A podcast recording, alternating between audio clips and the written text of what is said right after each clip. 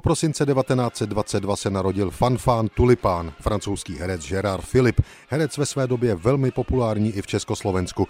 Budoucí idol dívčích srdcí, jeden z nejoblíbenějších herců Francie všech dob, přišel na svět v jeho francouzském Cannes na pobřeží středozemního moře do bohaté rodiny. Na přání rodičů začal studovat práva. Jeho zkušenost z oblíbených hodin herectví ale zvítězila. Herecký talent uplatnil Gerard Philippe už v 19 letech na divadelních prknech v Nis. To bylo ještě v době války. Po jejím skončení začalo hvězdné období jeho krátké umělecké kariéry. Prvním velkým filmem byl pro Filipa Idiot podle Dostojevského. Následovaly další francouzské hity Kartouza Parmská podle Stendála a také Ďáblova krása. Tady stvárnil obě hlavní role Mefista i Fausta. To vše stihnul do roku 1950, tedy ještě před třicítkou věku.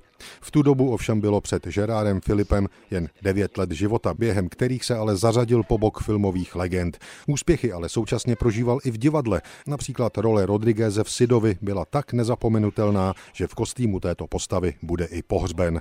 Klíčový film pro svoji kariéru natočil v roce 1952 Fanfán Tulipán. Gerard Philip tu v romantickém historickém filmu po boku Ginny Lollobrigidy sehrál mladého bouřliváka, který v 50. letech okouzlil nejen francouzské publikum, ale i evropské, včetně toho československého.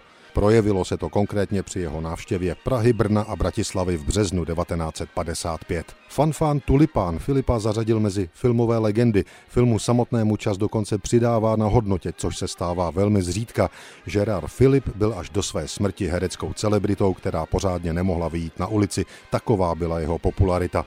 Zbývalo mu ale už jen pár let. V roce 1959 natáčel v Mexiku svůj poslední film Horečka stoupá v El Pao a domů do Francie se vrátil nezvykle unavený. Lékaři mu pak diagnostikovali rakovinu jater. Gerard Philip, mimochodem člen francouzské komunistické strany, zemřel krátce před svými 37. narozeninami 25. listopadu 1959.